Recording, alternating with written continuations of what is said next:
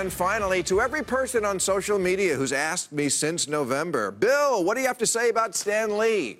And to every paparazzi outside a restaurant who's still shouting at me, Bill, what about the Stan Lee thing? Okay, your day has come. Tonight's editorial is about Stan Lee, who, if you missed it, died in November. And a few days later, I posted a blog that was in no way an attack on Mister Lee, but took the occasion of his death to express my dismay at people who think comic books are literature and superhero movies are great cinema, and who in general are stuck in an everlasting childhood.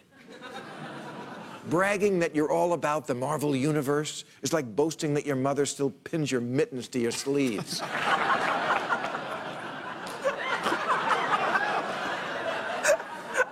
You can, if you want, like the exact same things you liked when you were ten. But if you do, you need to grow up. That was the point of my blog. I'm not glad Stan Lee is dead.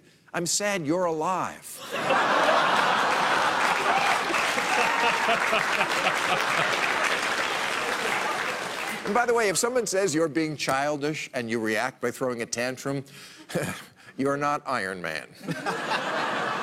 You're Irony Man. Well, let me tell you, people were pissed about this post. I wasn't even aware that I had ruffled so many capes. Until I saw that forty thousand Twitter followers unfollowed me like that, to which I say, good riddance, follow Yogi Bear. Director Kevin Smith accused me of taking a shot when no shots are fucking necessary.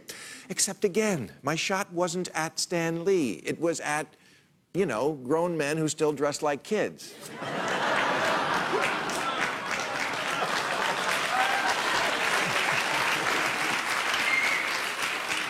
One comment said that Stan Lee has inspired children to believe in something bigger than them, and then added, congrats, you're a cunt, on the same level that Ann Coulter is a cunt. Boy, did you pick the wrong night to tune in.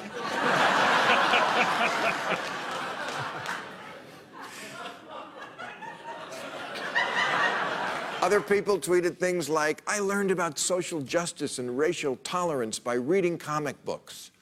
Okay, but now you have pubic hair. Read James Baldwin, read Toni Morrison, read Michael Eric Dyson. Even, even a book as dumb as the Bible gets this. When I was a child, I spoke as a child. I understood as a child. I thought as a child. But when I became a man, I put away childish things, including my X-Men bedsheets. Can we stop pretending that the writing in comic books is so good?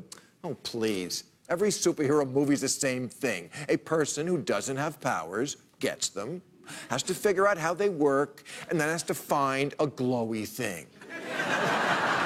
Justice League, glowy thing. Iron Man, glowy thing. Spider-Man, glowy thing. Captain America, glowy thing. Glowy thing, glowy thing, glowy thing.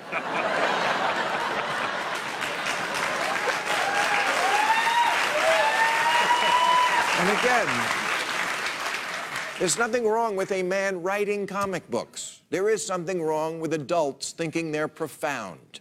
The folks at Stan's company, Team Stan, wrote an open letter to me and said, you have a right to your opinion that comics are childish and unsophisticated. Many said the same about Dickens, Steinbeck, Melville, and even Shakespeare.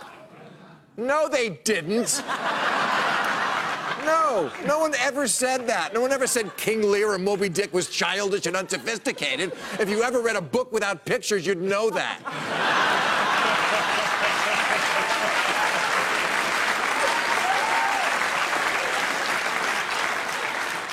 Team Shakespeare should write you an open letter. Yes, Howard the Duck, Hamlet, same diff. To thine own self be true, meet Hulk Smash. Comics are for kids. That's why they sell them next to the Pokemon cards and not on the aisle with the condoms and the lube. I'm sorry, but if you're an adult playing with superhero dolls, I'm sorry, I mean collectible action figures, why not go all the way and drive to work on a big wheel?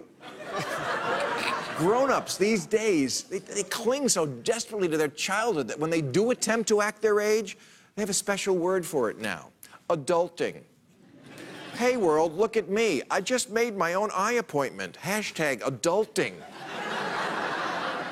Eating vegetables. Adulting. Today I wiped my own ass. I guess I'm turning into my dad. Marriages have been destroyed because the husbands, adult men, can't stop playing video games. When your wife wants to have sex and you can't come to bed because you're about to level up in Fortnite, don't be surprised when your relationship does this.